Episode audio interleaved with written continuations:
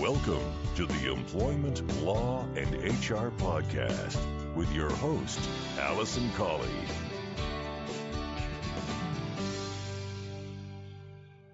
Hello, and welcome to this episode 110 of the Employment Law and HR Podcast. I'm your host, Alison Colley. Thank you once again for tuning in. This week, I have a bit of news for you. For those of you who listened before in the last few episodes, you'll know that I was shortlisted in the Law Society Excellence Award 2018 in the category of Sole Practitioner of the Year. I'm sad to say that at the ceremony on the 17th of October, I was not successful, so I wasn't a winner this time. However, it was a fantastic event. It was great to be recognised in my profession as a solicitor and um, really inspiring to be in a room with lots of fantastic people, all doing amazing things. So, whilst I was sad not to win, of course, I've come away from it with lots of things to learn from, lots of inspiration, and we'll be looking at doing better moving forward and all the things we can do to improve. On a much happier note, we have also been shortlisted as a firm in our local Isle of Wight Chamber of Commerce Awards for 2018.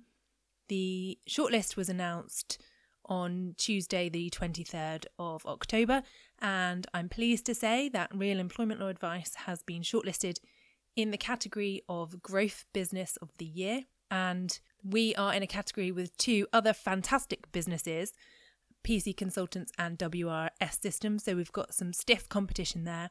But once again, it's great to be recognised for the hard work that we've been doing. It also comes at an interesting time because the 1st of November 2018 signifies five years since I was granted authorization from the Solicitors Regulation Authority to practice as a sole practitioner solicitor and set up the firm Real Employment Law Advice. So to be recognised this year, both in the Law Society Excellence Award nominations and also the shortlist for the Isle of Wight Chamber of Commerce Awards, is fantastic. And I can't believe that it's five years since we started the firm. So, um, lots to celebrate this year, and the awards ceremony for the Chamber Awards is on the 30th of November. So, again, we'll have to keep our fingers crossed for that one, and um, I'm sure it will be a fantastic night. So, without further ado, I'm going to get into this week's content, which is a listener question.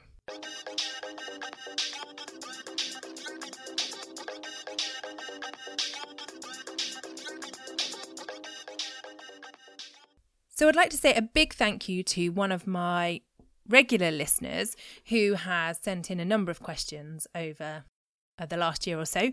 And he's kindly sent in another question or scenario to deal with on the podcast. And when I read it, I thought it was really interesting. And actually, it's not something I have come across myself in advising both employers and employees. So it's quite useful to have a look at it and do some research and consider the answer to the question. And so basically, it's in relation to disciplinary action. And just to summarize, without giving away too many details, he says that a, a situation arose at work where the employer instigated disciplinary action against an employee. The matter was investigated, and the investigating manager dealing with the matter decided that there was no case to answer in the end, and so no further disciplinary action was taken. Another manager, by the sounds of things, was unhappy with the outcome of the disciplinary for that employee and started to trawl through their supervision notes. And in one of the documents from over a year ago, it was mentioned about a serious incident. And the manager of the employee at the time had spoken to the employee about it and noted it in their supervision and the issue was closed. So, in the notes from supervision from over a year ago, it seems that there was a serious incident noted and the manager dealt with it accordingly. The question arises that now the manager who was aggrieved by the outcome of the disciplinary action has decided that they would like to undertake a full disciplinary process in relation to this incident that was previously dealt with by a manager informally. And the question is Is it acceptable to reopen an incident which occurred well in the past? And what are the rules about trawling through past actions and taking disciplinary action? And can it be reopened and dealt with if it was dealt with incorrectly in the past? So, again, very interesting questions and quite an interesting scenario. And this deals with a situation where clearly there's some misconduct or a serious issue that's taken place in the past. And in this case, it was known about by the employee's manager, who decided to deal with it informally. Now, there are a couple of issues here, and the first is in relation to the decision to reopen the investigation and start the disciplinary process in relation to an issue that's already been dealt with. In my view, the employer in this situation needs to tread very carefully in relation to how they deal with this, and much of it will depend on what their own policies and internal procedures say.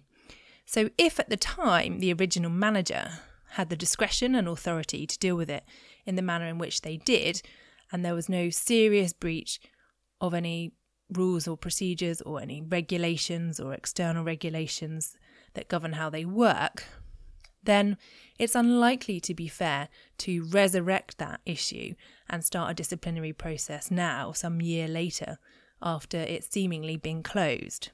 From the employer's perspective, if they feel that the manager dealt with the situation incorrectly at the time, then my view is that would be a training exercise or something to discuss with the manager to ensure that they deal with those things formally in future. If, on the other hand, the employer decides to open a disciplinary process despite this, then there is a risk that the employee could allege that this senior manager, who seems to be on a fishing exercise or have it in for them, is potentially bullying them. And it could be that it's a breach of trust and confidence, which could enable the employee to resign and claim constructive unfair dismissal as a result of the employer's actions. Now, just as a reminder, the principle of trust and confidence in the employment relationship was established in a case known as the Malik case from 1998 in the House of Lords. And in that decision, they stated that the employer must not, without reasonable and proper cause, conduct itself in a manner calculated to likely destroy or seriously damage the relationship of trust and confidence between employer and employee. And in my view, if the matter's already been dealt with and the employer tries to reopen the disciplinary and issue the employee with a warning, for example, then it's likely that the employee could argue successfully that there is a breach of trust and confidence. Not least if it can be shown that the manager who's instigated this has it in for them because of a previous issue. So that's assuming that the employer just goes down the route of disciplinary and issues a warning or some other sanction in relation to the issue.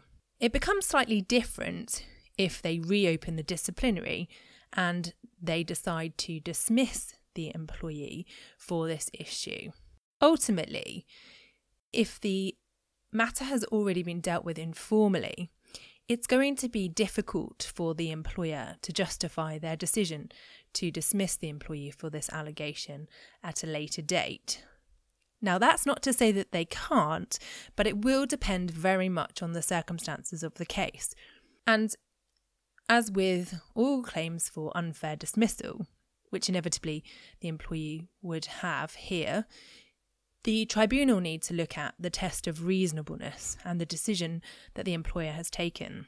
And that's to say that they will look at whether, in the circumstances, the employer has acted reasonably or unreasonably in treating it as a sufficient reason. And they will also look at equity and the substantial merits of the case.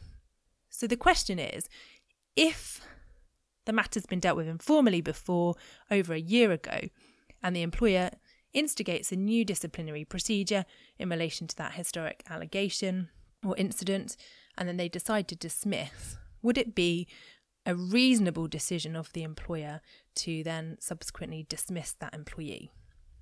Now, There are two cases that I want to talk to you about in relation to this issue. And the first is called Sarkar versus West London Mental Health Trust. And this is a Court of Appeal case from 2010. Now, in that case, a doctor was initially disciplined for misconduct and given a formal written warning under the NHS's procedure. However, subsequently, the NHS said that he had to report to the General Medical Council. And when the doctor rejected this, the employer, the NHS Trust, decided to go down the route of a more formal disciplinary procedure, and that resulted in him being dismissed for gross misconduct. So they'd already decided previously that this misconduct could warrant a formal written warning only under their policy, but because of a breakdown, they then decided to move it to dismissal. Now, in this case, the Court of Appeal held that the decision to dismiss was unfair, and the reason was that they had previously decided that the misconduct was fairly minor, and this was a factor to be taken into account when the tribunal considered the range of reasonable responses for the employer. So, that is to say, at one time, they decided that it was only minor, but then subsequently, they decided to dismiss, and it wasn't within the range of reasonable responses of the employer to dismiss for that reason. Now, on the flip side of that is the case of Mrs. Christou and Mrs. Ward versus the London Borough of Haringey. It's a case from 2013 and it's a case from the Court of Appeal. Now, the circumstances of this case are very different and I would say unusual and exceptional in that these employees were the social worker and the social worker manager responsible in the baby P case. Now, those of you listening, I'm sure will recall the case of baby P and the fallout from that baby's death and the responsibility of the local authority and their failures with the social workers to protect the baby in this case. So, what happened was at the time of the criminal investigation and the inquiry, shortly after the baby's death, Mrs. Christou and Miss Ward were given warnings for misconduct under the local authority's disciplinary process, and that was in around May and April 2008. There was the subsequent criminal case and inquiry and national scrutiny and spotlight on this particular trust and the Social Services Department at Haringey Council. And as a result, there was a replacement of management, a new director in place, and an overhaul of the system, a further inquiry and investigation was undertaken. As I'm sure you will appreciate, this was a high profile case and one in which really sort of a root and branch review was required of the Social Services Department. Mrs. Christou and Miss Ward participated in that investigation and review, and then subsequently, in April 2009, following further disciplinary action, they were dismissed as a result of misconduct. Now, on the face of it, this would seem as though it's the same situation as the previous case I talked about, which is the Dr. Sarkar and West London Mental Health Trust. However, the Court of Appeal decision in this case was different in that they decided that it was fair to dismiss these ladies at the second disciplinary, despite the fact that they had previously been given a warning for the same thing. Within the case at the Court of Appeal, the doctrine of res judicata was considered, and this is basically the double jeopardy rule that you might have heard of, which basically prevents relitigating of a matter that's already been litigated or could have been litigated previously. And so the parties, the employees argued because of this, the employer couldn't go through the process again. On an analysis of res judicata, the Court of Appeal decided that it didn't apply in these circumstances because it wasn't litigation, it was an internal procedure. And they then went on to look at the previous decisions of the Employment Tribunal and the Employment Appeal Tribunal on this matter about whether it was fair to dismiss these two ladies. And the Court of Appeal agreed with the employer and said that in the circumstances of this case, it was fair to dismiss them, despite the fact that it had a previous warning.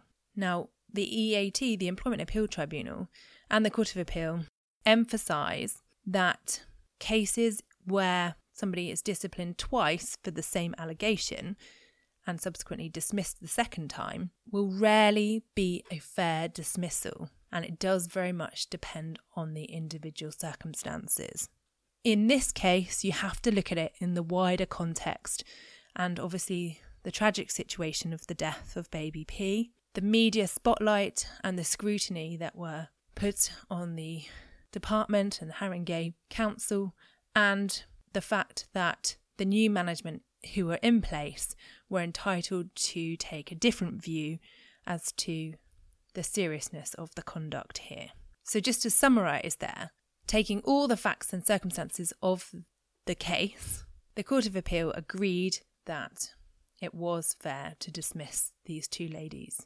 What you should take away from that case is that it's going to be very rare that, as an employer, you will be able to justify dismissal as a reasonable response to an allegation of misconduct, for example, if you've already taken a decision that it isn't serious enough previously.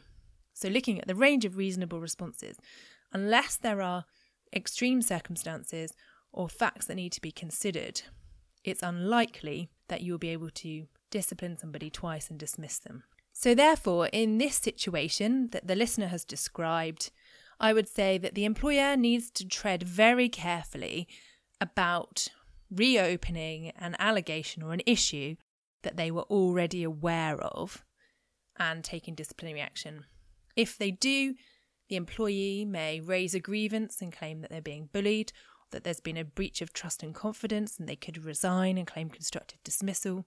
And or if they proceed to the disciplinary and dismiss them, then the employee could have a good claim for unfair dismissal on the basis that it's not reasonable to dismiss them when the previous manager had taken the decision that it didn't even warrant a warning. If, on the other hand, the employee does something else which is related, or there is a second incident or misconduct which is similar to that which the employee wasn't given a warning for before, then the fact that they weren't given a formal warning doesn't necessarily mean that the employer can't take that into consideration in their sanction for the second bout of misconduct.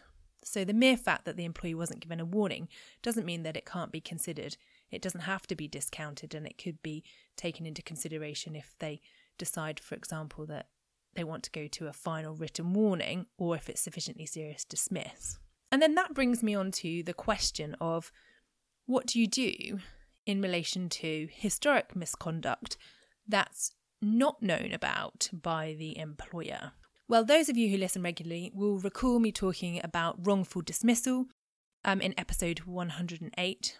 And I've mentioned before the case of Williams versus Leeds United Football Club, in which Leeds United Football Club decided to go through Mr. Williams' emails after they'd decided to make him redundant to try to find something that they could use against him to avoid paying his substantial notice pay.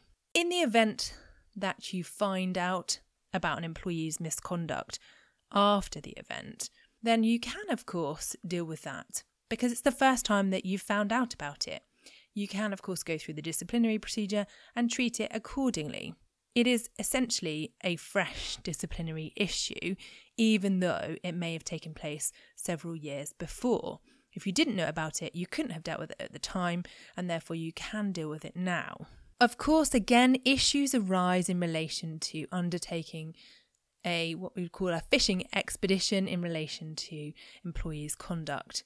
So, if this senior manager decides that they want to trawl through the employees' emails, for example, to try to find something, like they have already done with the supervision notes, then it could be that if the employee is alive to this, that they again allege that they're being bullied by their manager and or that there's a breakdown in trust and confidence because of their behaviour. And this type of behaviour by the manager could also be taken into account in relation to the decision about the fairness of the dismissal. Because undoubtedly, the employee will bring up the fact that the only reason the employer knew about it is because they decided to look for it. And although in the case of Williams versus Leeds United Football Club, the courts were satisfied that the employer looking for the misconduct didn't affect the wrongful dismissal decision, it may be different in an unfair dismissal case where the principles of fairness and reasonableness are applied. So, in short, the employer, as senior manager here, is on dodgy ground, in my view, by undertaking this campaign against the employee. And they should look at their practices and procedures to see exactly why they feel that this is necessary. And as I said before, if they felt that the manager dealing with the employee at the time had made the wrong decision or hadn't followed protocol, then I in my view that's a training exercise and potentially a disciplinary matter in relation to the manager. But of course, that would need to be investigated and explored. From the senior manager's perspective, if they wanted to have a further informal discussion with the employee in relation to this issue that's already been dealt with, then there's nothing wrong with that and you can use it as a training exercise. But again, I think they need to be very careful about how they handle it because it could lead to all kinds of problems in the future. So, there we go. Just to give you a quick recap on that, in summary, the so called double jeopardy rule doesn't apply to disciplinary matters, and so employers are entitled to review or revisit disciplinary decisions that they've already made. However, the fairness of that decision will very much depend on the circumstances of the case. And if they decide to go forward with a further warning or more enhanced warning or additional disciplinary sanction, and the employee remains an employee, then the employee may very well bring a claim for constructive unfair dismissal or at the very least, raise a grievance about the way they've been treated. Employers should always have in mind the principles of fairness and reasonableness in how they deal with employees.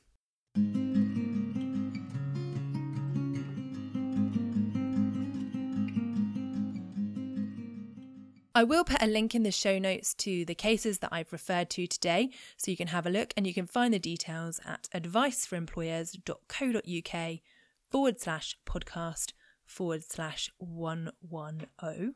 And again, thank you very much to the long time listener for another great suggestion on a topic for the podcast. I do hope that everyone's enjoyed it and and thank you to those of you who are getting in touch with me and sending me suggestions for the podcast. It's really helpful. And please just carry on getting in touch. I do love hearing from you, and it makes it all worthwhile, as I keep saying. Thanks very much for listening. I do hope that you have a great week. And don't forget that if you need any advice or assistance, or you know of anyone who has any employment problems at work or with their own staff, then do get in touch. We offer one off services, regular monthly retained services, fixed fees, all kinds of things. So do get in touch and have a chat with us. You can get in touch with me directly. It's Alison at realemploymentlawadvice.co.uk. Many thanks and have a great week. Thanks again for listening. Just want to finalise by saying I wouldn't be a lawyer unless I had a legal disclaimer. So I must just say to you that the information in this podcast is for information only. It's general review and a general update. It's always necessary to get specific legal advice about your circumstances. So please don't rely on anything that you've heard in this podcast. But please do feel free to contact me if you'd like further information or specific advice.